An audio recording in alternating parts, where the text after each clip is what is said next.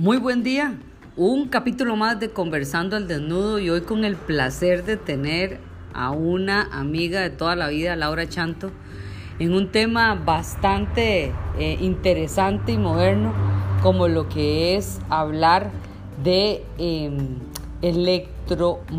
estimulación electromagnética de alta inducción. Hasta me costó. Pero sí, un tema relevante en la fisioterapia del suelo pélvico. No se lo pueden perder.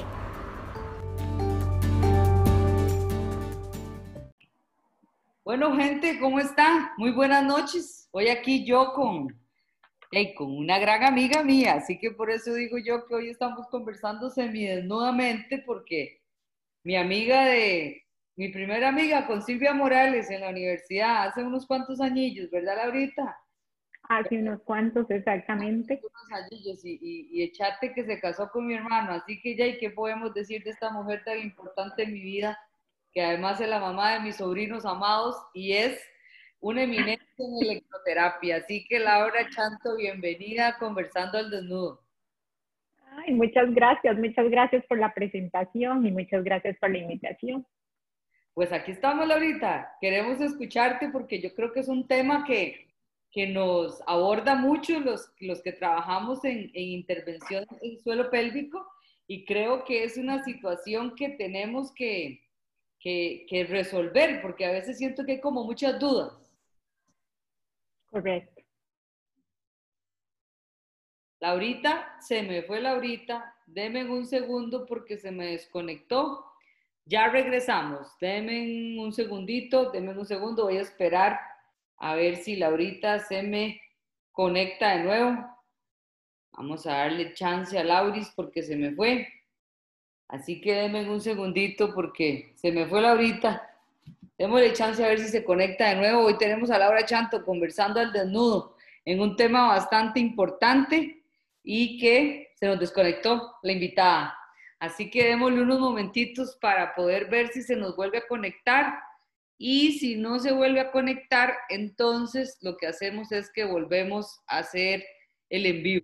Ahí está Laurita, ahí está Laurita, no, no conda el pánico todo va a salir bien. Ahorita no te me vayas, mujer. ¿Cómo, ¿Cómo te me vas a ir así? Ya viene, Laurita. Vamos a conectar el audio. Ahora sí, Laura. Me fui, ya volví. Sí. Casi me muero el susto, mujer. Disculpa. No, no, no, no. Aquí estamos ya. Eh, pues aquí estamos. Exactamente. Ya, ya me volvió el Espíritu Santo aquí porque yo estaba un poco preocupada.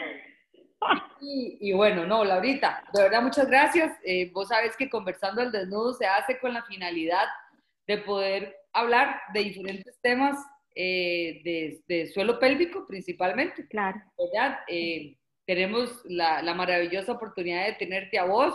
Prontamente vamos a tener a Carlitos Calderón, a Rolo Serrano, ah, compañeros que no están completamente dedicados al suelo, pero que tienen una intervención Así es que, ¿cómo no hablar de este tema tan importante de agentes electrofísicos con vos, representante de habla hispana?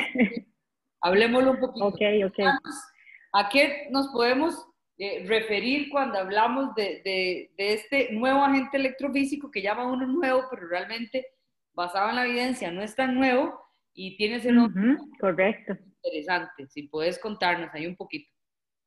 Ok, bueno, realmente la, el agente electrofísico, eh, este tipo es un método que no es invasivo, es de un campo magnético que tiene alta fuerza de inducción magnética y que tiene pulsos muy rápidos y que se utiliza en zonas periféricas distintas al cerebro porque acordate que tenemos la parte del transcranial.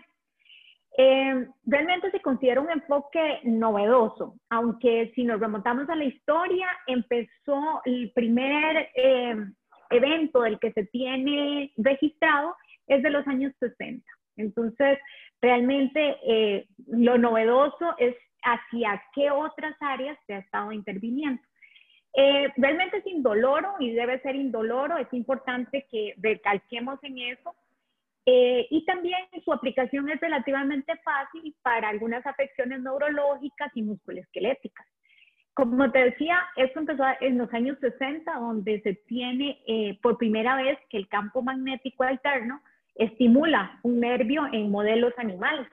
Y eso sí, en el 80, 82, por ahí, es donde tenemos un grupo de investigadores que dice e informa sobre el desarrollo de un estimulador periférico magnético práctico y que se utiliza en los nervios periféricos humanos.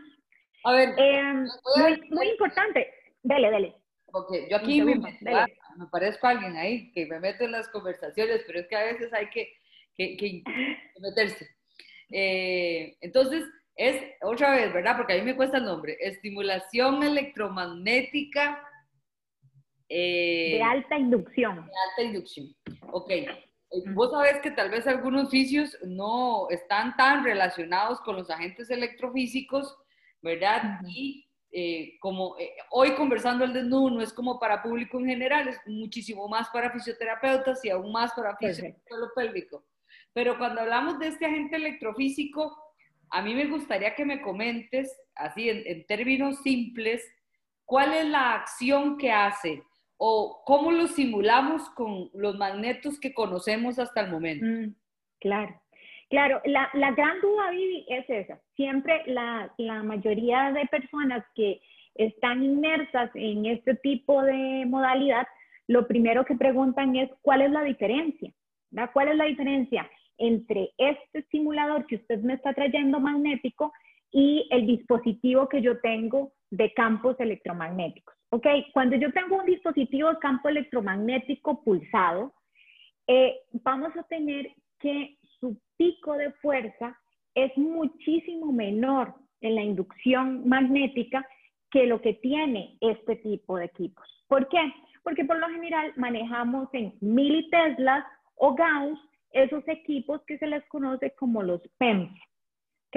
Que eso es el dispositivo de campo magnético pulsado tradicional. Ahora, ¿cuál es la gran diferencia? Imagínate que estos puedo llegar entre 1 y hasta 2, 2.5 Tesla, ya no militeslas, Tesla, ¿ok? Entonces, esa es su principal diferencia. Por eso es que se le conoce como de alta inducción, ¿ok? Eh, eso es de, lo más importante porque, claro, la diferencia es fundamental para conocerla y para poder entender qué es lo que él hace. ¿okay? Pero, yo podría Ahora, entonces que tiene los, no, eh, pues estoy hablando como alguien que no conoce nada, ¿verdad? Vamos a, pues algo conoce uno, ¿verdad? Pero lo que estoy tratando de hacer es para hacerte preguntas simples ¿verdad? Nosotros con el campo electromagnético pulsado de baja intensidad vamos a tener dos polos. En este equipo no los hay. Solo va a haber un electrodo con una salida, ¿cierto? Correcto, correcto. Porque lo que vamos a hacer con este es que el flujo, cuando pasa la corriente, el flujo de la corriente es una corriente variable. Entonces, cuando pasa eh, en la bobina que se tiene, crea un campo magnético. Esa bobina es no como cuando tenemos los dispositivos que son planos, ¿verdad? No, no es ese sistema, sino que es más como un sistema de dona, ¿ok? Como pensar en una dona con un hueco en el centro en donde se da la inducción, ¿ok? Entonces, esa inducción de campo magnético alrededor de la bobina, cuando alcanza, ¿verdad? Cuando está ese campo magnético eh, suficiente la cantidad de fuerza de inducción y pasa al cuerpo del paciente, lo que hace es inducir una diferencia de voltaje. ¿Ok? Por eso es que ella no ocupa electrodos, porque ella es tan fuerte en inducir que induce un voltaje entre dos puntos, que sería el punto de donde inicia, que es la bobina, y el punto que lo recibe, que es el paciente. Eso es lo que crea un campo eléctrico realmente. ¿Induce a qué? al campo eléctrico. El eléctrico es donde yo tengo a los electrones. Entonces, los electrones van a fluir de esa bobina al cuerpo de mi paciente. ¿Okay? Entonces, es realmente lo que va a fluir entre estos dos puntos. A diferencia de, digamos, una estimulación eléctrica tradicional, la estimulación magnética no necesita eh, la corriente eléctrica a través de los electrodos. Él no necesita pasar por la interfase de piel, él no necesita pasar por la interfase de los distintos tejidos hasta el tejido diana. Realmente el campo magnético eh, actúa como un vehículo que lo que hace es inducir el flujo de los iones. Eh, nosotros esto lo conocíamos en otras, en, en otras áreas y se le conocía como ondas parasitarias. ¿Y qué es lo que hicieron? Es darle uso a esas ondas parasitarias. Entonces, a partir de usar esas ondas parasitarias es que yo tengo ese campo. Ahora, además, lo que va a hacer es que cuando usted ya le llega, ¿verdad? Cuando llega su paciente, eh, realmente es lo mismo que ocurre con la electroestimulación. Hay una despolarización del axón del nervio motor y ahí me inicia el potencial de acción. Entonces hay una contracción muscular si estamos dentro de la parte eh, tocando un grupo muscular. Ok, pero entonces quiere decir que el efecto electromagnético que hablamos nosotros de, bueno, los efectos magnéticos propiamente que, que, usamos a nivel de membrana celular, los cambios de iones de la membrana o, el intercambio de sodio-potasio, el cambio del potasio, esto a nivel de baja, de baja potencia o baja intensidad, se van a sobreproducir por la cantidad de potencia que, que delegamos acá. No, no necesariamente, porque los de baja potencia permanecen en aquella ley que conocíamos que es la de Arndt-Schultz. Correcto. Que es que un estímulo que es relativamente bajo al umbral de percepción, pues mantiene mejor la reparación. Mientras que uno que es más fuerte, y este es muy fuerte porque vamos a ver contracciones musculares, pues este no va a tener esa misma. Lo que él hace es inducir los iones y llegar a despolarizar ese axón del nervio motor, ¿verdad? Directamente. si nosotros analizamos esta acción despolarizante del axón, vamos a tener diferentes puntos diana, ¿cierto? El axón, el músculo, ¿verdad? Y, y, pienso yo que el sistema circulatorio, eh, no sé por qué lo tengo, ¿verdad? Metido como un aumento en el ATP, mejorando la oxigenación también que podría darse. Entonces, eh, ahora sí, si nos centramos alrededor de todo este montón, ¿verdad? Porque hay diferentes países en los cuales eh, han refutado el accionar de este campo a nivel del suelo pélvico.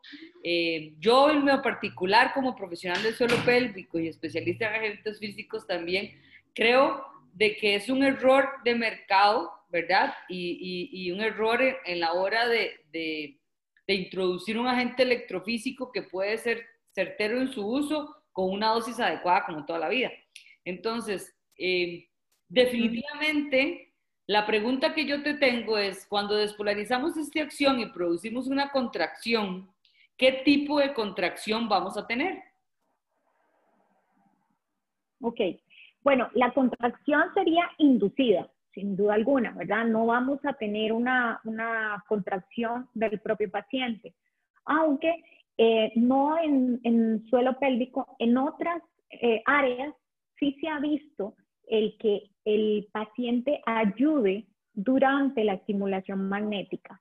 ¿okay? Entonces, no en suelo pélvico, pero sí hay en otras áreas donde se ha investigado, por lo menos que ellos ayuden. Em, no es una eh, contracción que dura mucho tiempo porque los tiempos de estimulación de este campo son extremadamente cortos y los hacen cortos para evitar el sobrecalentamiento de la estructura, ¿verdad? incluso el sobrecalentamiento del aparato en sí mismo. Eh, es importante que una vez que se contrae, hay características sí muy importantes que no son tan, tan usuales en este digamos, agentes electrofísicos que tenemos normalmente. Entonces, cuando entramos acá, ellos sí han encontrado que el campo magnético, eh, como pasa prácticamente sin que nada lo detenga, ¿verdad? Puede atravesar cualquier cosa, eh, incluso espacios vacíos, ¿verdad? No se le disminuye la energía, entonces no se atenúa nada la energía y eso hace que podamos entrar en la penetración de tejidos profundos, ¿verdad? como que raíces nerviosas espinales, esa es una y por eso es que hablan mucho de la parte de neuromodulación con este tipo de equipos o con musculatura profunda, que ese es eh, el campo de, la persona que trabaja en suelo pélvico. Em, realmente eh, importante aquí es que hay algunas cosas... Yo te tengo una pregunta aquí para, para poder ver si podemos entrar en, en, un ajuste de ideas, ¿verdad?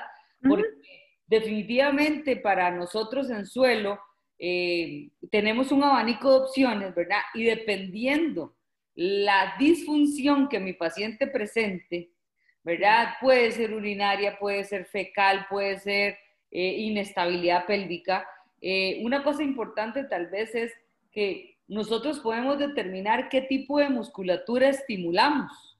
Si estimulamos un tipo de musculatura roja, musculatura de fibras blancas, ¿verdad? Con dosis adecuadas, este, esta alta potencia va a reclutar todo el músculo. Me parece a mí que va a llegar a producir una descarga completa, llegando a producir una, eh, una tetanización del músculo, es lo que quiero llegar a saber. Mm, no, no va a haber una tetanización, pero eh, bien lo indicas. Eh, acá el problema es, yo despolarizo fibras sin importar si son fibras rojas o fibras blancas.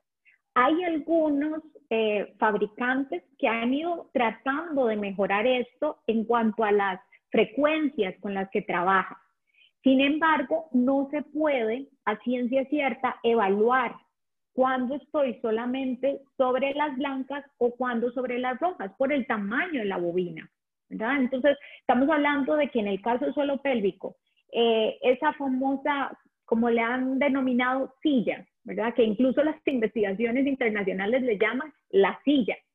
Em, y que yo, al igual que vos, pienso en muchas veces el, el marketing le hace cierto daño eh, promoviendo de alguna forma resultados que no son del todo correctos, decirlos así, ¿verdad? Eh, y además entramos en una cuestión que también en el suelo pélvico, con lo que eh, cuesta, sobre todo en América Latina, que la gente vaya tomando la conciencia de su suelo pélvico, que vaya a normalizar el ir a buscar a un profesional, que de pronto te vendan esto como no tenés que quitarte la ropa para poder hacer esta estimulación, pues no sé hasta qué punto es bastante contraproducente, porque ¿qué vas a poder evaluar así? ¿Verdad? No vas a poder tratar. ¿verdad? Yo creo que, es, es, una situación que tenemos que distanciarnos, ¿verdad? Yo creo que eh, definitivamente es, eh, la mercadotecnia que se está utilizando la vamos a dejar de lado y, y creo que definitivamente tiene que haber un fisioterapeuta, tiene que haber un fisioterapeuta, además de eso, un suelo pélvico, y además de eso, usted como paciente tiene que exigir saber qué tiene, ¿verdad? Porque si no, eh, eh, está yendo a, un lugar en donde, miras que esto es una, una colega de otro país, colombiana, me decía, es que miras que me mandaron fisioterapia de suelo pélvico, y me dice, y me dijeron que me tenían que quitar la ropa y me hicieron un tacto. Y yo quiero saber si eso está bien o está mal, ¿verdad? Y, yo le decía, claro, por supuesto, es, es, correcto, ¿verdad? Yo creo que obviamente nosotros paulatinamente y dependiendo del paciente, dependiendo de la patología, no es lo mismo un dolor pélvico crónico, un vaginismo, a una incontinencia urinaria, ¿verdad? Cada persona integralmente hay que ir abordándola paso a paso y hay algunas personas en que te puede hacer la evaluación hoy a, a dos sesiones para poder entender que lo hacemos la fisioterapia. Pero yo me voy, a, me voy a concretar y enfocar en ese efecto fisiológico. O sea, lo, que quiero, lo que quiero pensar, Lau, es decir, este aumento eh, inductivo, eh, ¿verdad? Nos va a permitir a nosotros, a lo que me parece muy bueno, eh, ¿verdad? Como, como la tecarterapia vino, por ejemplo. Vino no porque igual, son equipos que hace mucho están, nada más que nosotros yo siempre digo que el error del suelo pélvico es pensar que es otro planeta y es el mismo cuerpo, nada más que aplíquelo aquí, ¿verdad? Entonces, eh, la tecarterapia viene claramente a abrir un, un abismo en el sentido de mejorar la circulación, la oxigenación, permitir una mejor regeneración del tejido. Eso queda clarísimo, ¿verdad? Claro, El crónico, yo no podría decir jamás que es gol estándar, pero que se acerca, ¿verdad? Eh, aunque siempre yo digo, hace 20 años no se usaba y se rehabilitaba la gente sin eso.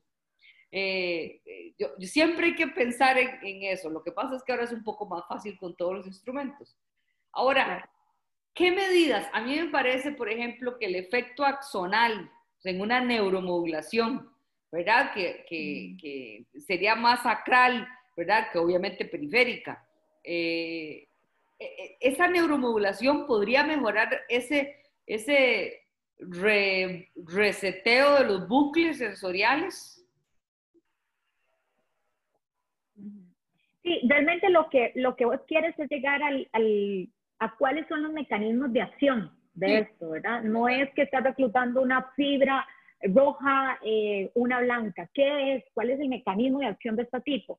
Bueno, realmente hay varios postulados, pero el más fuerte es que la estimulación magnética de este tipo recluta aferentes periféricos, ¿ok? Aferentes periféricos que potencialmente influyen en la actividad cortical y en la neuroplasticidad, ¿ok? Eso ha hecho que también se tomen consideraciones para atender otras áreas, otros ámbitos, pero hay también que eh, es un método realmente acá que es útil para inducir aferencias pero de tipo propioceptivo.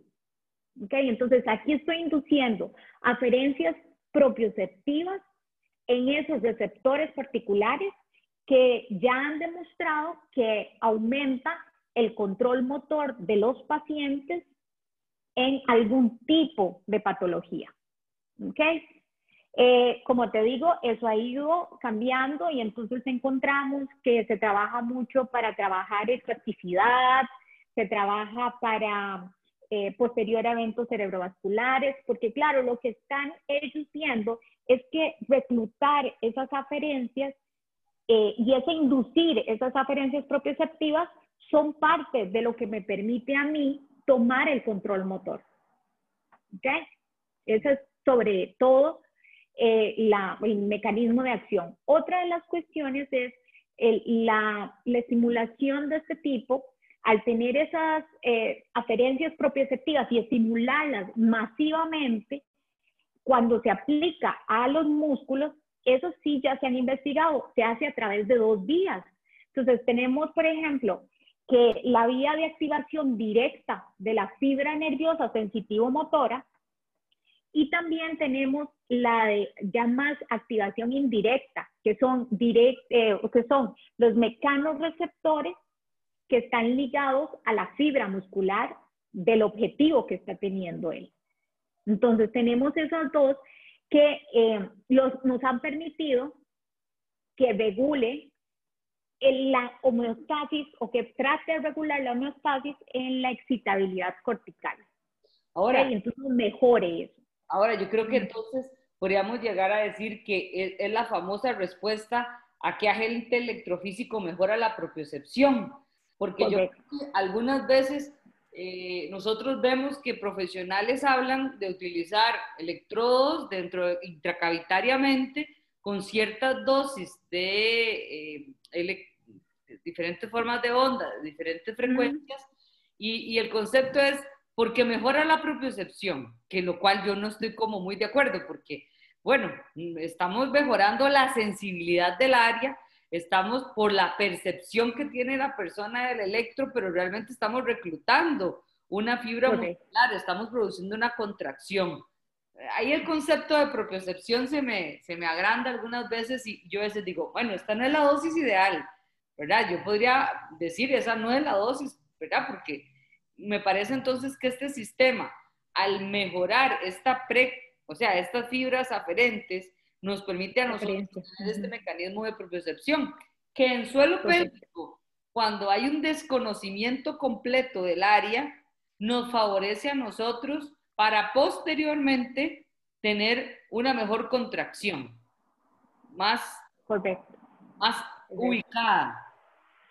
Sí, de hecho, la mayoría de investigaciones en suelo pélvico, una de las cosas eh, en que más se basan cuando hacen revisiones sistemáticas de este, de este tipo de dispositivo es en las em, clasificaciones, tienen objetivas y subjetivas, pero cuando llegamos a las subjetivas encontramos que la propia sensación de cuánto mejora después de la aplicación a los pacientes es de las que más llama la atención, porque es donde encuentran que el paciente entiende mejor qué es lo que está haciendo a partir de esas contracciones.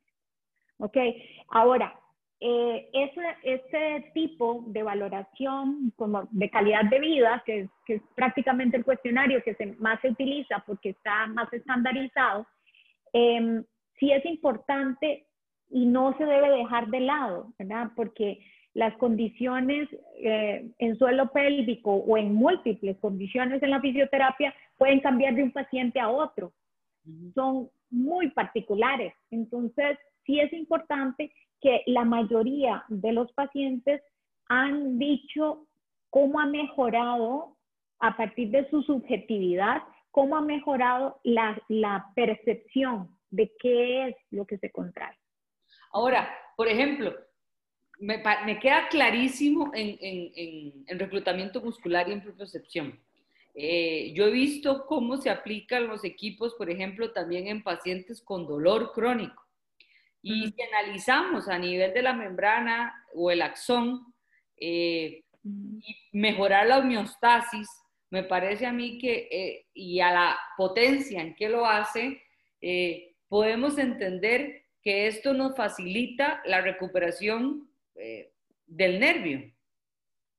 Claro, claro, ahí es donde radica, ¿verdad? Porque estamos hablando de muchísima cantidad de inputs a tratar de bloquear. Pero entonces ahí entramos a un sistema que eh, ya conocemos, ¿verdad? De cómo bloqueamos nosotros la sensación dolorosa y por qué se puede utilizar, porque se utiliza tanto en dolor lumbar agudo como en dolor lumbar crónico, que digamos son las investigaciones que más se realizan. Eh, y en eso lo que han podido establecer es que él, a través de la frecuencia de cómo se aplica este tipo de agente electrofísico es lo que ha logrado llevarnos desde la parte de opiáceo endógeno hasta la puerta del control del dolor. Entonces, hace un sistema que hace unos días yo hablaba con, con los colegas em, sobre la teoría de la compuerta del dolor que les llama... ¿Con quién estabas hablando? ¿Con los colegas de la de la, del subgrupo de agentes electrofísicos. ¿O no? Decime que no estabas hablando con ellos. Sí, exactamente. De hecho, se hablaba justamente, pero em, hablábamos sobre eh, una, un sistema al que se le conoce en la actualidad como la línea ocupada.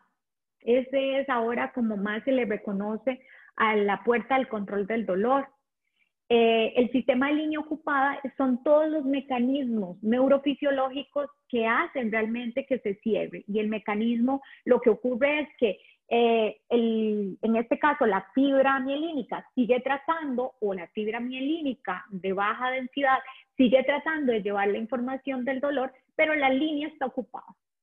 Entonces, llame, inténtelo nuevamente en otro momento, ¿verdad? ¿Y quién ocupó la línea? La línea lo ocupó este tipo de agentes electrofísicos. Ok, entonces estamos bastante claros. Yo creo que hemos tratado de, aclarar las dudas y, ojalá que si alguien tiene alguna duda más en suelo pélvico nos la pueda saber.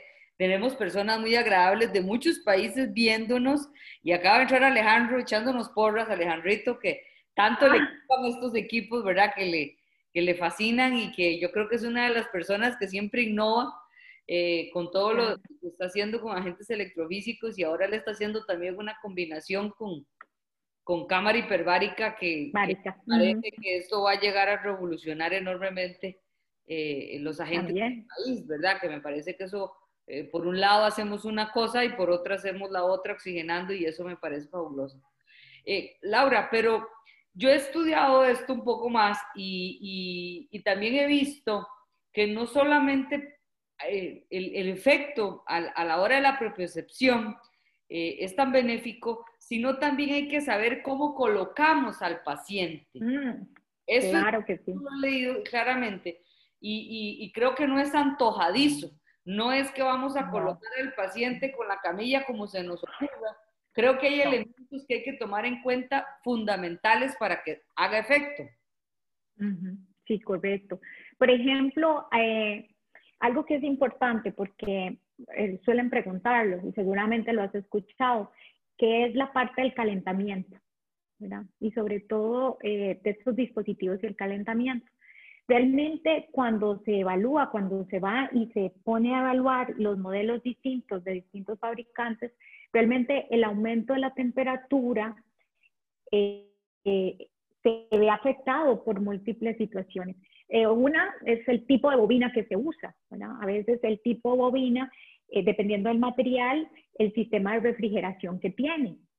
Yo sí sé que FDA, por ejemplo, en 1998, que tuvo las primeras, aprobó las el primer uso de estos dispositivos, no eran para suelo pélvico, pero los aprueba y eh, utiliza sistemas de enfriamiento a través de agua y a través de, eh, aceite.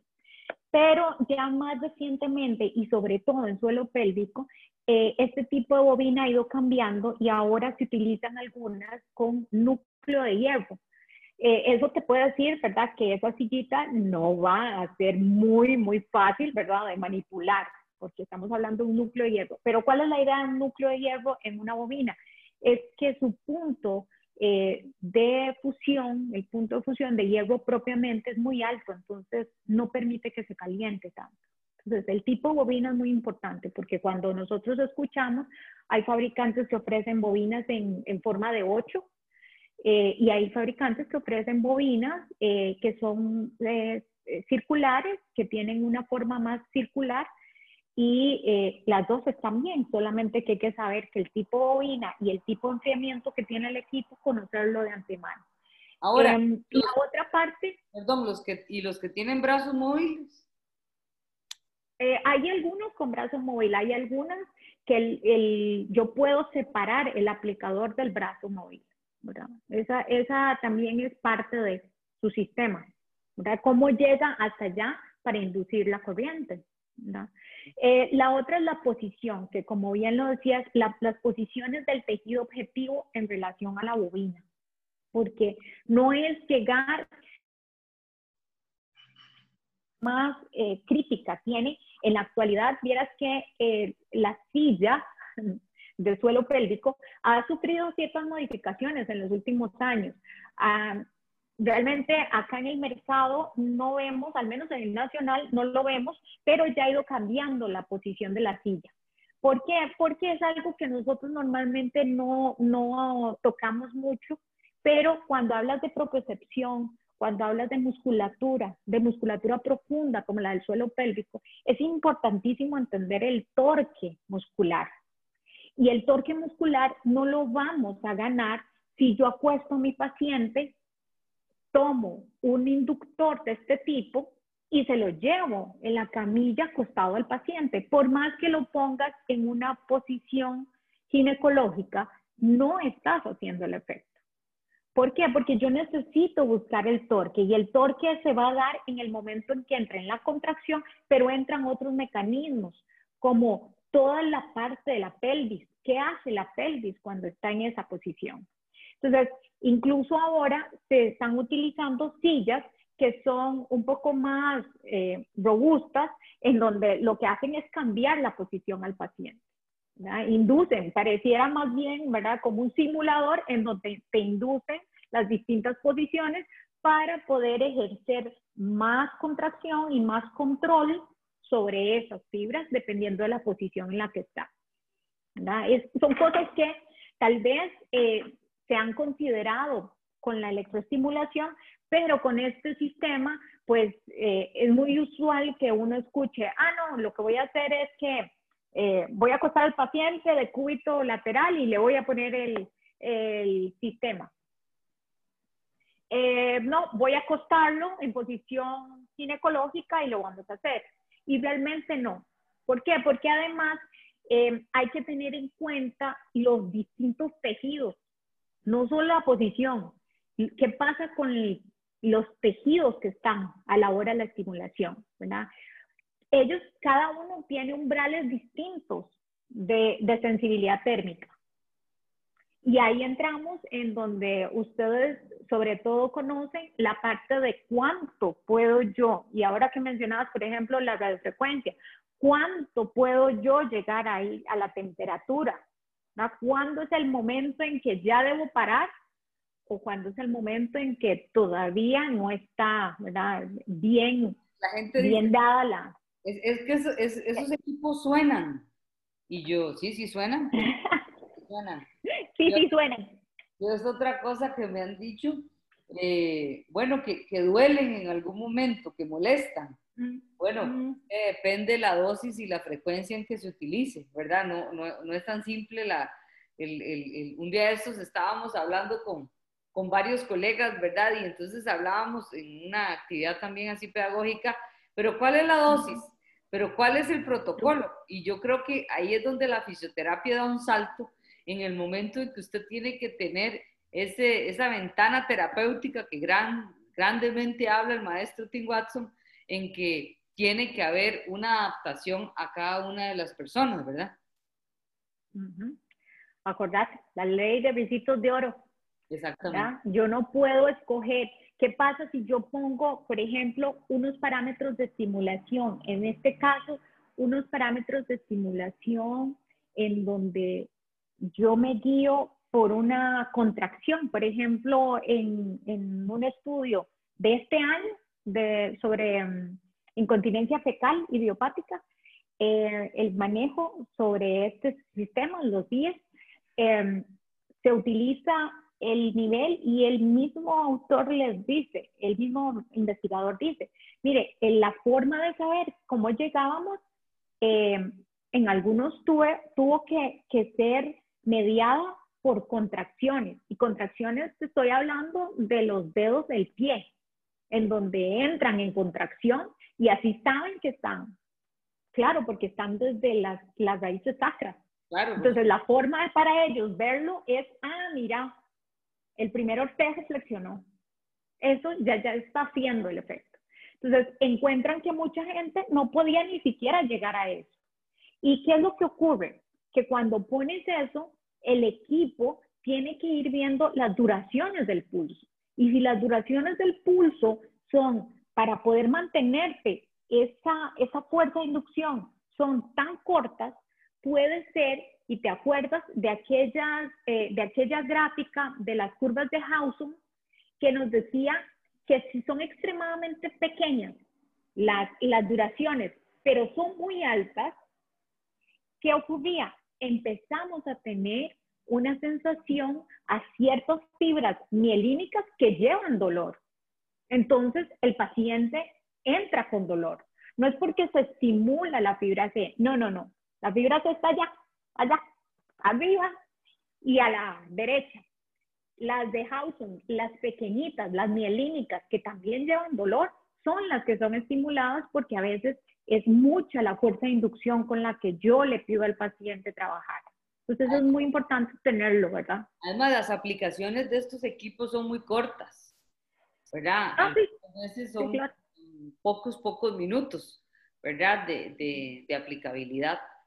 Bueno, ¿algo más que quieras eh, comentarnos al suelo pélvico? ¿Algo, ¿Alguna indicación sobre... Ah, a tomar en cuenta? Bueno, te puedo, te puedo decir que en, suelo pélvico, por lo menos yo lo que traté, ¿verdad? Como, como esto era para suelo pélvico, traté de ver un poquito cuáles son, digamos, los, los lugares donde se ha utilizado más y el tipo de patologías que ya por lo menos están investigadas. ¿okay? Ah, antes de que lleguemos al, al plano de, de, pros y contras, pero por lo menos que yo te pueda decir, están investigadas pues si tenemos en lo que es la parte de estimulación electromagnética del tracto urinario inferior, ¿verdad? Eso es uno. Tenemos la parte de neuromodulación magnética para hiperactividad de vesícula. eso Tenemos en la función de micción. Perdón, eso es súper interesante que te, que te interrumpa porque ¿Cuál, cuál, cuál? hay muy poco, ese segundo, el segundo. El de la hiperactividad de la vejiga. Sí, bueno, aunque se usa mucho ah, Aunque ese, ese es, esa parte, sí, lo que pasa es que en neuromodulación y, y se habla mucho sobre lo de neuromodulación, eh, porque a veces la idea que ellos proponen es, incluso una de las limitaciones de los mismos investigadores es que la idea o el concepto a veces es confundido con, con reeducación, vagamente con reeducación. Y eso lo dicen la mayoría de los autores cuando hablan de esto. Y es importante saber dónde queda, ¿verdad? ¿Dónde es el límite de ese tipo? Sí hay, hay pocas, pero sí las hay. Y de hecho hay, y muy interesante, hay un libro eh, que habla sobre todo lo que son patologías de vejiga en inglés. Es de, es de hace ratillo, digamos que el 2010. Y ellos tienen todo un capítulo sobre esa parte de, de neuromodulación, de la parte de hiperactividad, ¿verdad? Pero entonces tenemos... Eh, también Ajá, dale, investigación en, tracto... tracto urinario inferior. Neuro. Tenemos en hiperactividad de vejiga, ¿verdad? Neuromodulación. Tenemos en la función de micción y la parte de neuromodulación en la micción, ¿verdad? Cómo modularla. Tenemos neuromodulación magnética en incontinencia de estrés y en incontinencia mixta. Y tenemos eh, la parte de incontinencia fecal idiopática que esa es la más nuevita, que como te decía, esa es de este año. Em, salió publicada en marzo de este año, es la más nueva que hay. Y ellos hacen una muy buena evaluación sobre esta, esta parte. Es incontinencia fecal idiopática. No, hay, no hay, digamos que mayor, eh, mayor cantidad de, de, pacientes que se utilizan. ¿no? que es una de las cosas que siempre es en suelo pélvico, ¿verdad? Piden a veces una investigación con una cierta cantidad de grupos de, de la misma patología y hay una variabilidad bastante grande. Y más en, en fecales es A, B, C o D idiopático, ¿verdad? O sea, como que hay, Ahora, vámonos a los pros y los contras, así que lo tenías claramente Ok, bueno, vamos a ver. Em, veamos lo, lo primer, el, el, pro.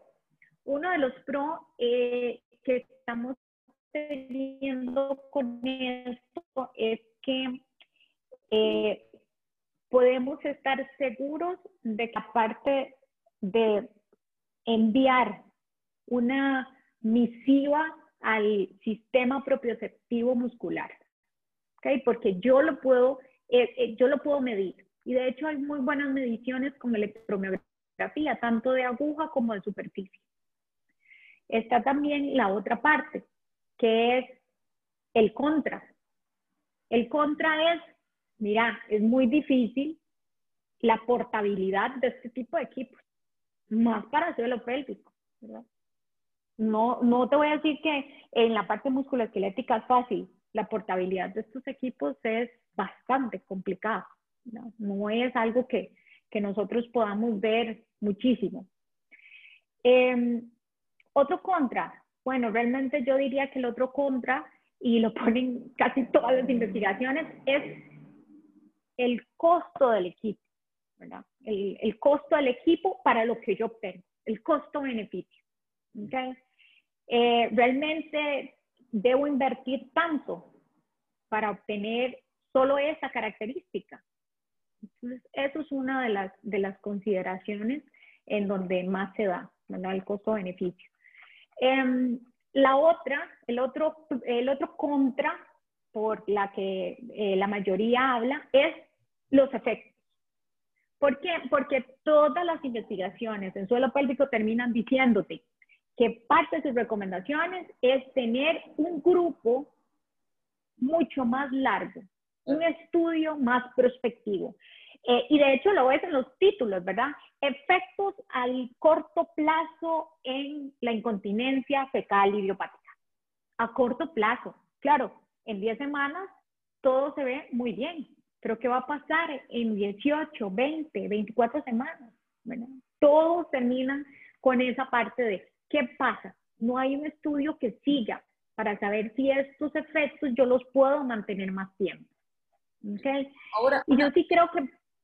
dale. Una, una, pregunta que te tengo, más allá de lo, de lo, de lo del axonal que, que me surge ahora, ¿verdad? Con, cuando pensamos nosotros en que hay mucha, algunas veces, eh, inestabilidad pélvica, pero de origen facial, de origen más eh, de alteración de ligamento o tendón. Eh, ¿Estos equipos pueden llegar a producir beneficios de alguna manera? Bueno, yo te mencionaba que en suelo pélvico, bueno, suelo pélvico no, perdón, en otras áreas, por ejemplo, el síndrome miofacial ya es, sí tiene investigaciones. ¿Dónde entra en, síndrome miofacial a, entenderse mejor? En que propioceptivamente el paciente adquiere más conciencia y una de las cosas que con las contracciones, eh, estimulando las contracciones y esos ciclos de encendido y apagado que tiene el equipo, lo que me ha logrado es mejorar eh, mucho más la tensegridad de la parte miofacial. Entonces, sí, hay, un, hay una parte, eh, sobre todo en la parte musculoesquelética y en el síndrome de dolor miofascial, en donde hay buenos resultados mejorando esa tensegridad. no así la tixotropía. Ahora, si, yo, ¿verdad? Nos, ganamos la lotería y nos ponemos el centro que siempre hemos querido tener.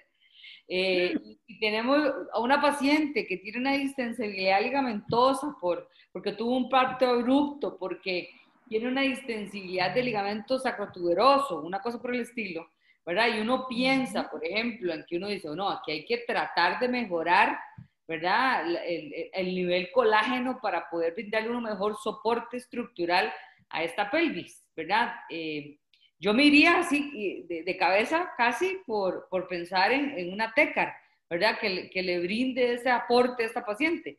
Pero ¿crees vos que sería eh, competir eh, este sistema electromagnético versus la TECAR en algo tan definido como lo, como lo facial? No, no creo. Creo que más bien tu elección es, es la más usual y pareciera, ¿verdad? todas luces que tienes mucho más cantidad de efectos biológicos sobre ese tejido con una tecarterapia, con una, eh, de, una radiofrecuencia ya sea resistiva o capacitiva. Em, pero sí es importante que eh, una vez que yo he podido controlar eso, yo podría usar esta herramienta para reforzar y evitar que vuelva hacia atrás, ¿verdad? Entonces, eh, esto hay que verlo no como, como la solución. Esto es una herramienta más. Ahora, ¿qué ocurre? Que yo puedo tener, en este caso, una aplicación de TECAR y después de eso, yo puedo trabajar con este tipo de inputs propioceptivos para evitar que el paciente me, me vuelva a tener esa magnitud de la hiperlaxitud que presentaría. Entonces, esas cosas, sí, él puede reforzarse, pero escogiéndolo de primera mano como primera herramienta para eso, realmente hay mejores. Ahora, yo, como todos los agentes físicos, ¿verdad? Siempre vas a encontrar algo. Y yo me traigo aquí a, a, una amiga que me acompañó también, Francisca Robinson, cuando hablábamos de todo el tratamiento conservador de prolapsos. ¿Verdad? Que, que, que ella la, la candidata oficial a la, a la, utilización y a la reeducación con pesarios. Eh, pensemos en una persona que tiene un prolapso, ¿verdad? Grado 2, grado 3, que no quiere operarse, ¿verdad? Eh, esta es una herramienta a la cual podríamos visualizar, ¿verdad? Pero volvemos a lo mismo, en conjunción con un sinnúmero de actividades que la rodean. No es la solución, está solamente este equipo, sino, eh, y yo creo que eso es, y, una cosa que nos pasa a los seres humanos, eh, y te digo uno porque es gordillo, ah, que uno anda buscando las pastillas para adelgazar y seguir viendo tele y comiendo, ¿verdad? ¿Por qué? Porque uno busca lo más simple, pero lo más, lo más adecuado y lo científicamente comprobado es haga ejercicio y coma como la gente, ¿verdad? Eh, y yo creo que en fisioterapia, eh, nuestros pacientes, eh, y en suelo pélvico pasa mucho, e, es eso que vos decías de la adhesión al tratamiento, ¿verdad? Porque es muy simple decir, yo le curo a usted la incontinencia urinaria en cinco sesiones, a decirle, yo que le digo a mis pacientes, vea señora, usted va a tener que seguir haciendo ejercicios toda su vida, ¿verdad? Porque, porque es cierto, o sea, una cosa es que lo hagamos con mayor intensidad y otra cosa es que usted va a tener que seguir haciendo ejercicio siempre, porque si no se debilita. Eh, eso es un error, ¿verdad? Que yo creo que como oficios eh, algunas veces eh, buscamos la, la pomada canaria y no hay. No, no, no hay. Y esto, otra vez, es una herramienta, no es que a cada paciente que viene hay que pasarlo por aquí. No, no hay que pasarlo a través de, los IES, no, no, no. Hay que hacer una evaluación exhaustiva. Sirve, no sirve. Eh, por ejemplo, algunas veces las consideraciones que, tienen las eh, terapeutas que han tenido que trabajar con esto y son muy válidos, ¿verdad? Ellos decían algunas de las consideraciones. Em, bueno, discutimos sobre esto podrá llegar en algún momento a una paciente que tiene un foco epiléptico a despertar ese foco epiléptico. Eh, cosas de ese tipo, ¿verdad? Imagínate. Entonces, eh, ¿qué ocurre? Que ahí no solo ellos lo tuvieron, en su momento todo lo que fue la estimulación magnética transcranial también tenía esa duda, imagínate, transcranial. Entonces, fue así como ellos determinan, mire, no, no hay forma de, no hay forma de hacerlo con una transcranial, no hay forma de hacerlo con esto. Pero igual hay una cantidad que nosotros pensamos, por ejemplo, en el caso de ustedes, una embarazada. Una embarazada no se le pone esto. No, no, no. No, no, no, no, se puede. Un cáncer no se puede, ¿verdad? O sea, hay cosas como muy obvias pero hay una cantidad de cositas en el medio, ¿verdad? Entre el blanco y el negro, hay una cantidad de tonalidades que siempre tienen que pasar por el criterio clínico del terapeuta, ¿verdad? para saber si sirve o no. Yo, yo sí creo que, que hay eh, los equipos, y, y, bueno, y lo he visto en colegas que lo utilizan en otras partes del cuerpo, me parece que está siendo muy innovador, me parece que está siendo bastante adecuado eh, permite esa recuperación eh, rápida de, las patologías en conjunto con otros procedimientos fisioterapéuticos, pero, pero me parece que viene a abrir un espacio, ¿verdad? Que, que, no estaba siendo tomado en cuenta, no, no existía. Creo que lo que estás haciendo eh, el día de hoy, sí, creo que es un tratamiento innovador. Pero nada hacemos con un tratamiento innovador si no estamos educando sobre cuáles son los beneficios reales. Sé yo solo aplicarlo o sé todo lo que conlleva, ¿verdad? Sé qué hace, por ejemplo, en, en este sistema. ¿Sabes qué hace sobre el detrusor? ¿Sabes si lo está estimulando, si lo está inhibiendo? ¿Qué está haciendo? ¿Cuánto es la recuperación? Entonces, realmente hay una posibilidad, pero yo no puedo, porque sea innovador, empezarlo a aplicar. Yo tengo que educarme. ¿verdad? Sí, no, porque si no, ¿qué estoy haciendo, verdad? No, no, yo, yo creo que, que, como te repito, a mí me parece, y, y este 2020 que nos ha permitido a romper barreras y acercarnos a todos, ¿verdad? En todas las magnitudes del, del, del Atlas, o sea, de, de, no sentir a la gente de Australia lejos, ¿verdad? Ni, ni sentir a la gente del Por sur. Supuesto. todos estamos aquí, a, a, un canal de distancia. Me parece que la fisioterapia tiene un elemento básico que hay que reforzar en nuestras universidades y, y luego cuando uno ya ejerce, nunca olvidarlo y ese razonamiento clínico. O sea, si a uno no le ponen, a uno le pueden regalar todo lo que quiera, pero si usted no tiene razonamiento clínico, no lo va a lograr. O sea, eso me parece a mí que, y en fisioterapia de suelo pélvico, eh, hay que entender que no es una moda, es una necesidad, primero que todo, y, y solo las personas que se sienten alejadas eh, de, de, la sociedad por pensar que huelen feo y, y por aislarse de su pareja, por no poder tener relaciones sexuales por dolor, por, por, incontinencia, eh, solo este grupo tan específico y que no habla eh, es el gran beneficiado en que nosotros estudiamos cada día más, pues. Claro, claro que sí.